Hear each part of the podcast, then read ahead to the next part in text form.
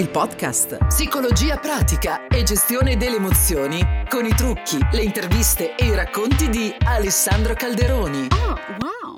Buongiorno, buongiorno e ben ritrovati. Questa è la nuova puntata di Relief, il podcast dedicato all'omonimo unico punto di sollievo psicologico rapido che si trova fisicamente a Milano, in metropolitana, nel sottopasso della fermata Isola della linea Lilla, o numero 5 se preferite, ma per tutti, da qualunque punto del mondo tu mi stia ascoltando, raggiungibile su www.reliefitalia.it.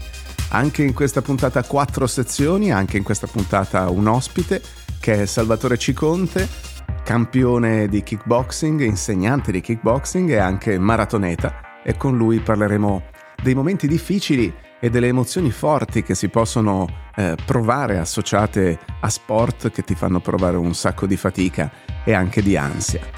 Poi parleremo di trucchi del mestiere, vale a dire qualche tecnica che puoi liberamente utilizzare per migliorare la qualità della tua vita e modulare le tue emozioni e quindi ti suggerirò di osservare in una maniera nuova il film della tua ansia, utilizzando il tasto pausa e vedendo che cosa si può fare mentre la tua ansia per qualche istante è in pausa, magari cambiando anche aspetto proprio fisico ed emozioni.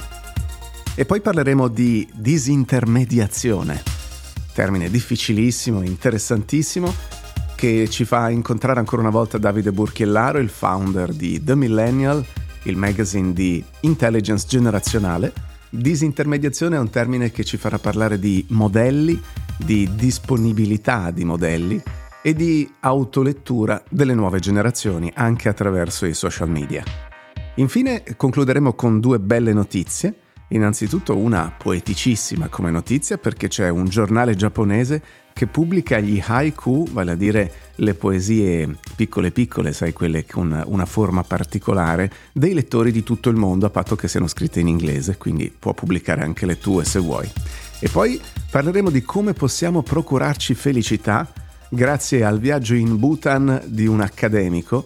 Perché proprio il Bhutan? Perché il Bhutan è, eh, attraverso la sua legislazione e le sue caratteristiche, considerato un po' il regno mondiale della felicità. Partiamo! Il caso. Nella puntata di oggi di Relief ospitiamo Salvatore Ciconte che è non soltanto già campione europeo di kickboxing, ex boxer, insegnante di queste discipline e anche maratoneta. Salvatore, grazie per essere con noi. Grazie a voi, Alessandro. Uno sportivo che si dedica soprattutto a discipline dove contano la resistenza, l'autodisciplina, la fatica, cosa che in realtà caratterizza qualunque forma di sport, però in particolare eh, gli sport in cui si soffre, eh, secondo me ha qualcosa da dire di interessante sul mondo delle emozioni e quindi la cosa che ti chiedo è eh, un momento particolarmente difficile in ambito personale o sportivo, magari a livello di ansia o a livello di tristezza o a livello di rabbia. Ce lo racconti? Sul ring c'è molta ansia, c'è tensione, c'è un mix di cose che anche, è anche molto difficile spiegarlo, però se devo essere proprio sincero, il momento ansioso che ho sofferto comunque quando ho fatto, che adesso sono un ex eh, kickboxer, è stato quando praticamente ho fatto l'esame dell'elettroencefalogramma per ovviamente l'attività e comunque l'idoneità sportiva. Se scoprono anche un, un cavillo che non va bene, ti portano praticamente, eh, subentri in, un, eh, in, in controlli, ipercontrolli, sai, noi in Italia fortunatamente siamo molto all'avanguardia con la sanità, funziona molto bene. Comunque io ho fatto l'elettroencefalogramma che non andava bene, eh, un referto che particolarmente non era idoneo e, dov- e sono entrato comunque in un'altra fila di PAC, risonanza al cervello, insomma alla fine è passato questo mese, mese e mezzo di ansia e comunque sai eh, Alessandro, sai tu dici ho qualcosa, mi hanno rilevato qualcosa al cervello e non stai bene, cioè, eh, certo. mi ha insegnato quel momento là a comunque controllare un po' l'ansia. Ecco, Quanti anni avevi? Poi avevo, era praticamente nel 97 e avevo 76, 86, 96, avevo 21 anni. Ecco. È il primo esame che facevo per avere l'idoneità agonistica. E l'hai gestita e in qualche modo o hai semplicemente aspettato? No, no, ho semplicemente aspettato. Ecco, ho semplicemente aspettato e poi dopo, una volta eh, fatta la risonanza, una volta che c'è stato l'esito che era tutto a posto, mi sono sentito rinascere. E io grazie a quell'evento, in futuro dopo, con gli anni, con gli anni che poi passavano, eh, ho saputo gestire meglio tutte, non sono, a parte sono stato più ansioso, ecco, ma poi anche le cose che succedevano, anche le cose che succedono tuttora, che io adesso seguo gli atleti, e quando accade un KO, che è bruttissimo vedere una persona che cade per terra sul ring, riesco a gestire meglio praticamente le emozioni negative e positive. Se parliamo invece dell'ansia quella da ring, perché poi le persone pensano che chi combatte non abbia ansia, ecco, invece non è assolutamente la, vero. No, no, no, no, no, quello è molto vero. Lì non è semplice essere sul ring, ecco. Comunque ti portano ad avere il pieno di te stesso e di essere sicuro. Ovvio, quando stai per salire, quello lì è l'attimo più brutto, quando sei sotto il ring che ti stanno chiamando, quando sei sotto le scale e chiamano l'angolo, ti dicono all'angolo rosso Ciconte Salvatore, all'angolo blu Pinco Pallino, no? Quella è la parte più brutta. Quando ti chiamano tu praticamente stai per entrare nel patibolo, ecco, ma quando praticamente c'è il gong, quella campanella che suona, sparisce tutto magicamente. Okay. Non so per quale motivo, non chiedono, anzi te lo chiedo io a te. Beh, perché si sommano una iperfocalizzazione dell'attenzione su quello che devi fare e allo stesso tempo anche parte una modalità di sopravvivenza, no?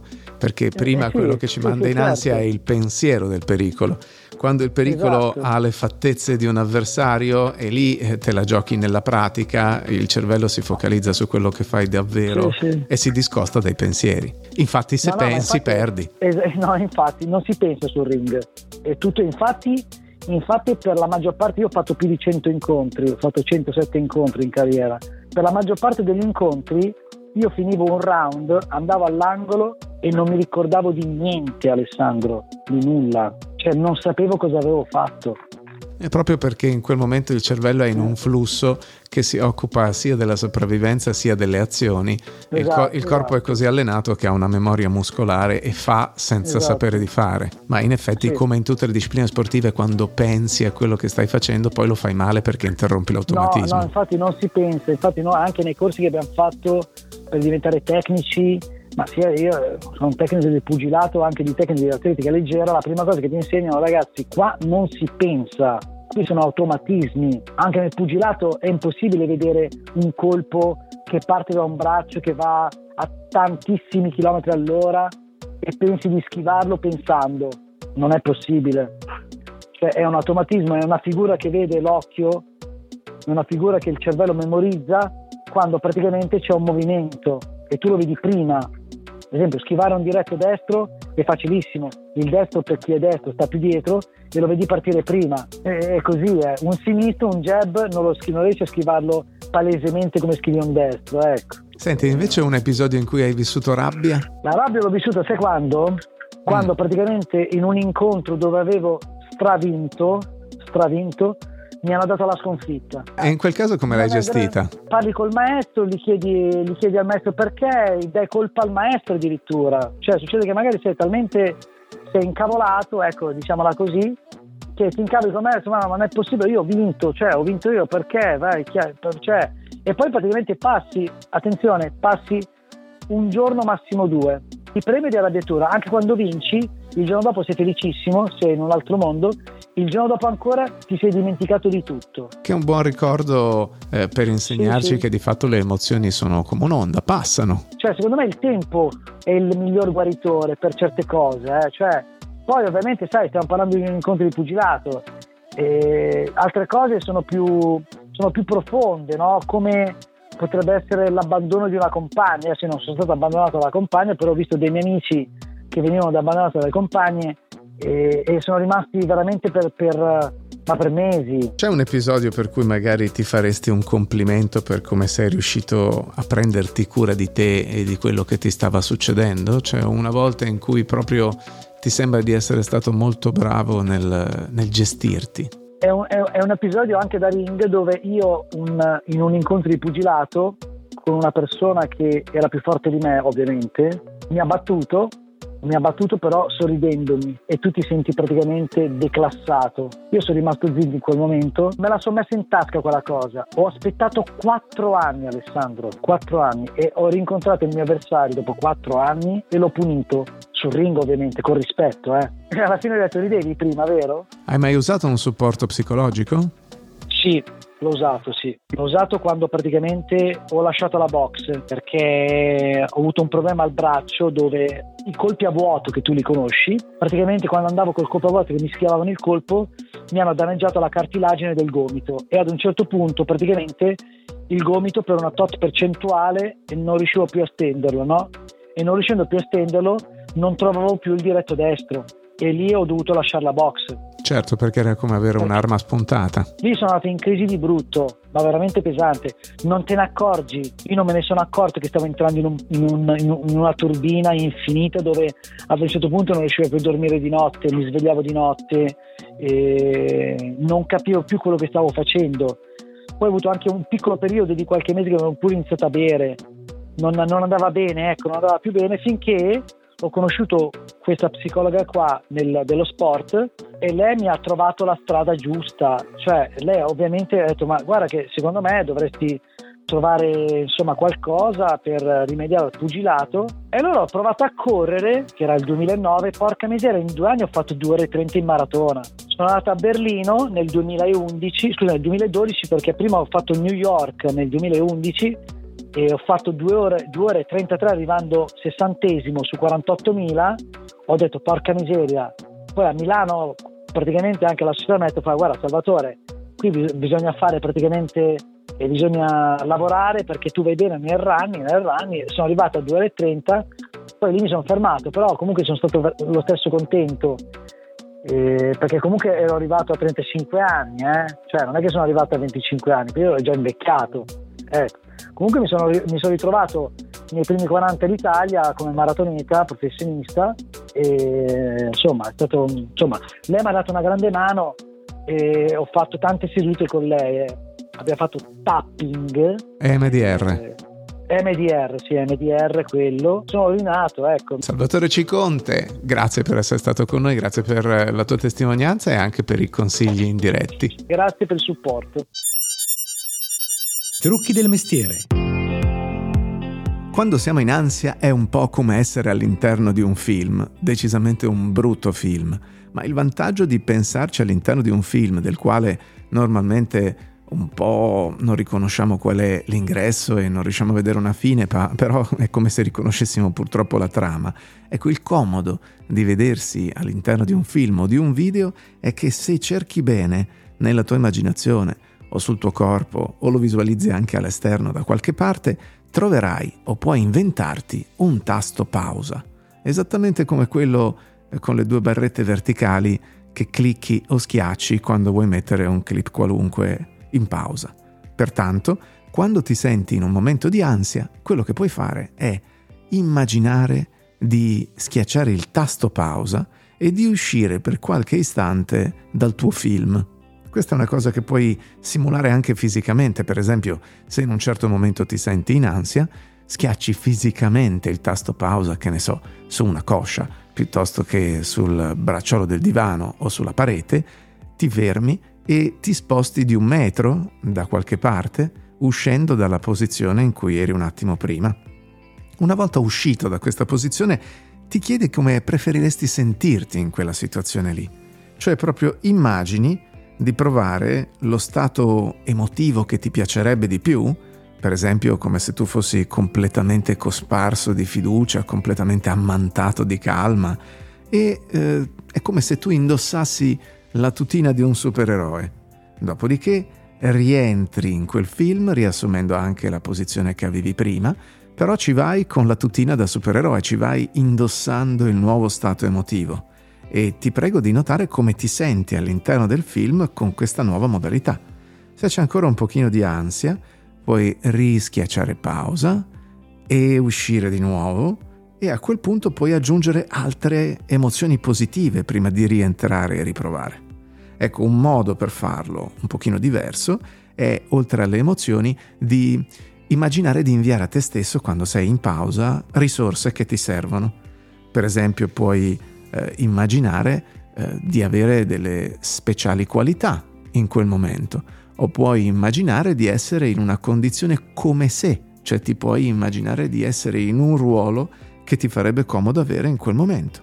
Ecco, immaginare di essere in un modo costringe il tuo cervello a immedesimarsi in quel modo e quindi ti fa provare realmente delle emozioni.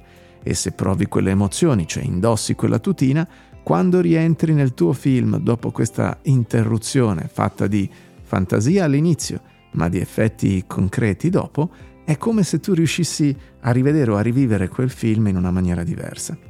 Dici, eh, io non riesco ad accedere all'emozione che voglio perché eh, non ce la faccio, sono troppo in ansia. Va bene, ci sta. Allora quando sei in pausa, invece di metterti direttamente la tutina, immaginando come si sta quando si sta in quel modo lì che ti piacerebbe, a volte è più facile che tu ti ricordi magari di un momento, di un episodio in cui hai provato quella sensazione fisica o quell'emozione e puoi proprio immaginare di tornare lì, vedere ciò che hai visto quando eri lì, sentire ciò che hai sentito quando eri lì e puoi immaginare questa situazione come se la facessi tornare presente e puoi sentire di nuovo come si sta quando stai lì, in quella condizione, e sentire che stai rivivendo quello che hai vissuto e questo rafforza quell'emozione, quella sensazione dentro di te.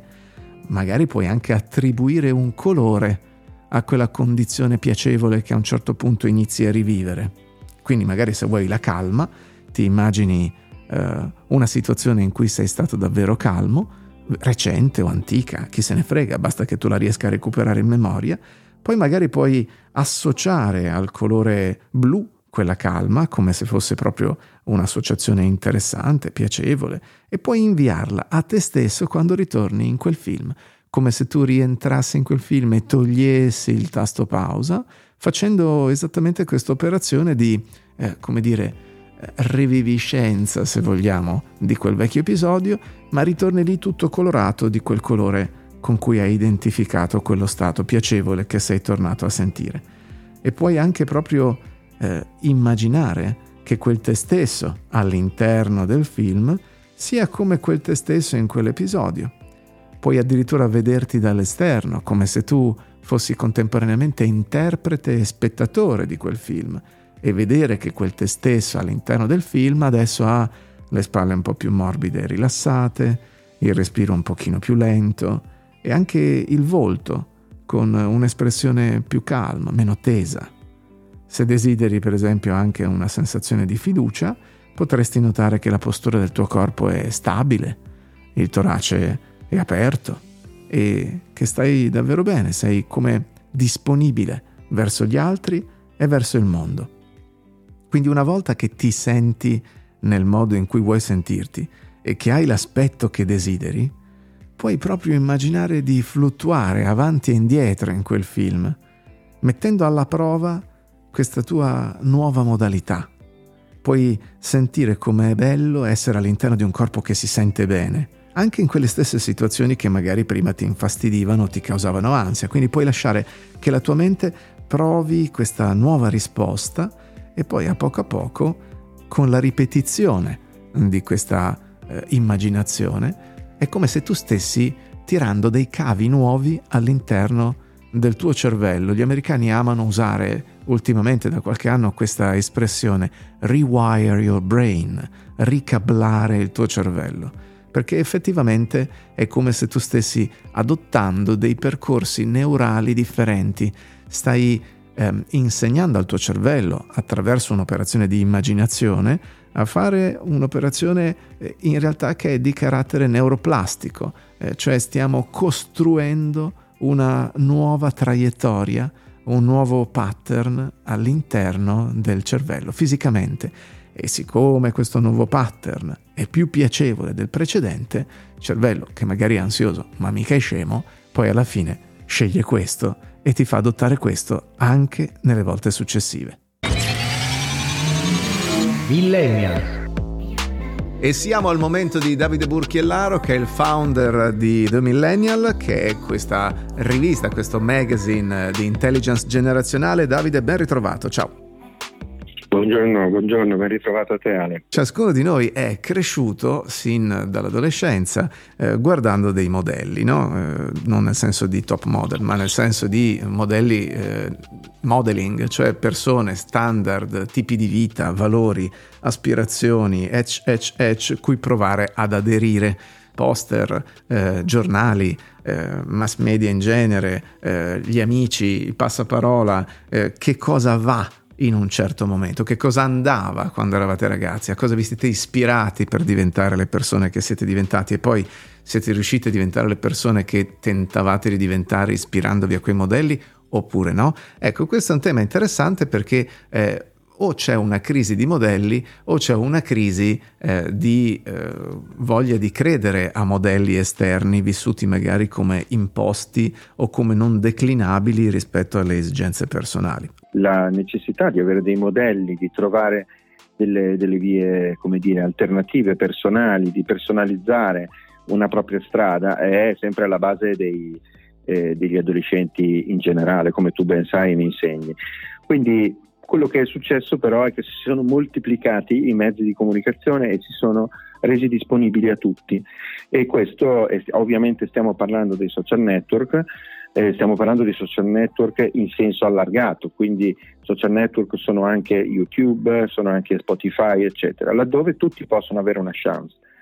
Tutti possono avere la chance vuol anche dire che nessuno ha una chance eh, per certi aspetti, quindi la disintermediazione è eh, un fenomeno che riguarda sì la comunicazione ma anche i percorsi di vita, perché ne, se non ti servono più diplomi, eh, superare alcune soglie di capacità eh, riconosciute da, da, da, dal mondo degli adulti, eh, ovviamente tu cresci in maniera diversa. Ti faccio un esempio, no?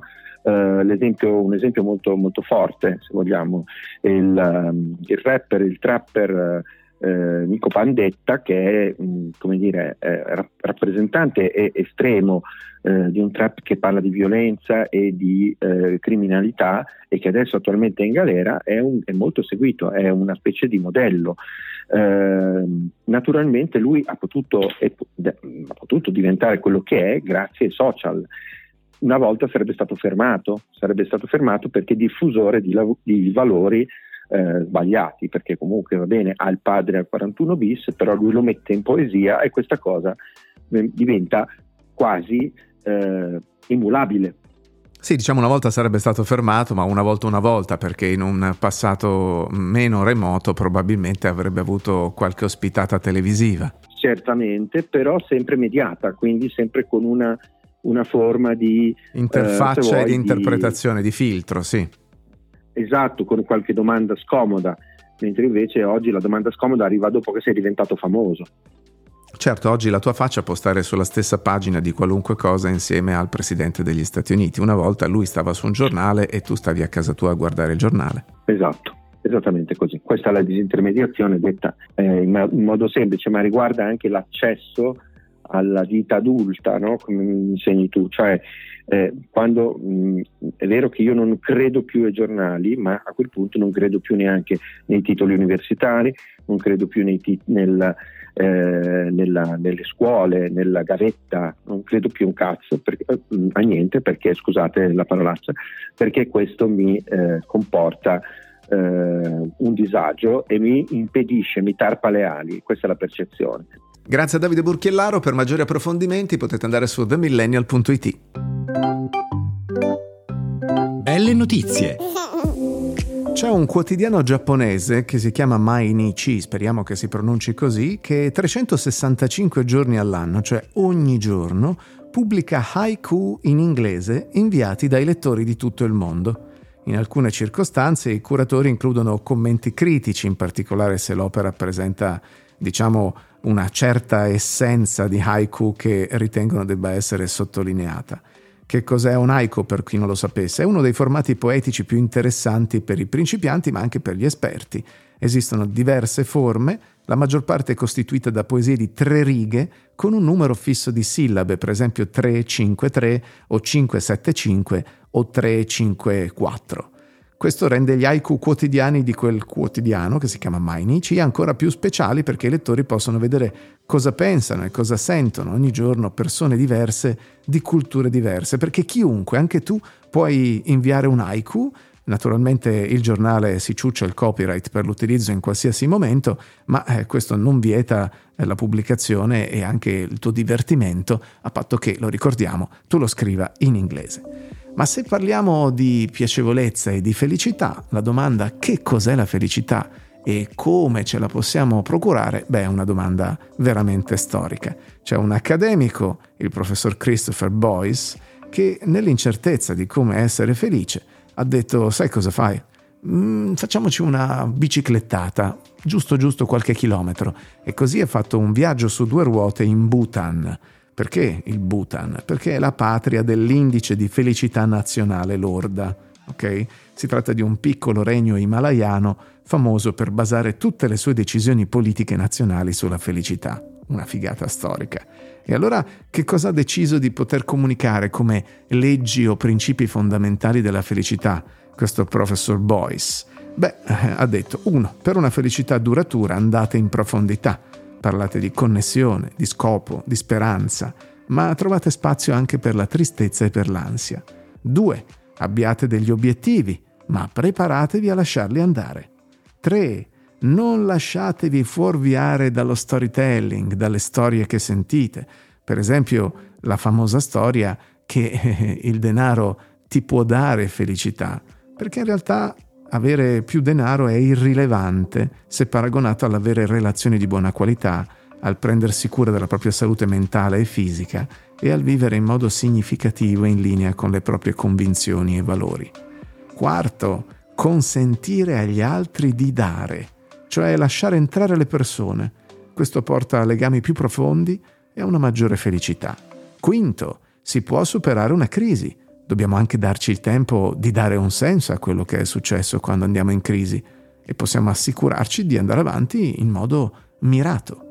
Sesto, la natura.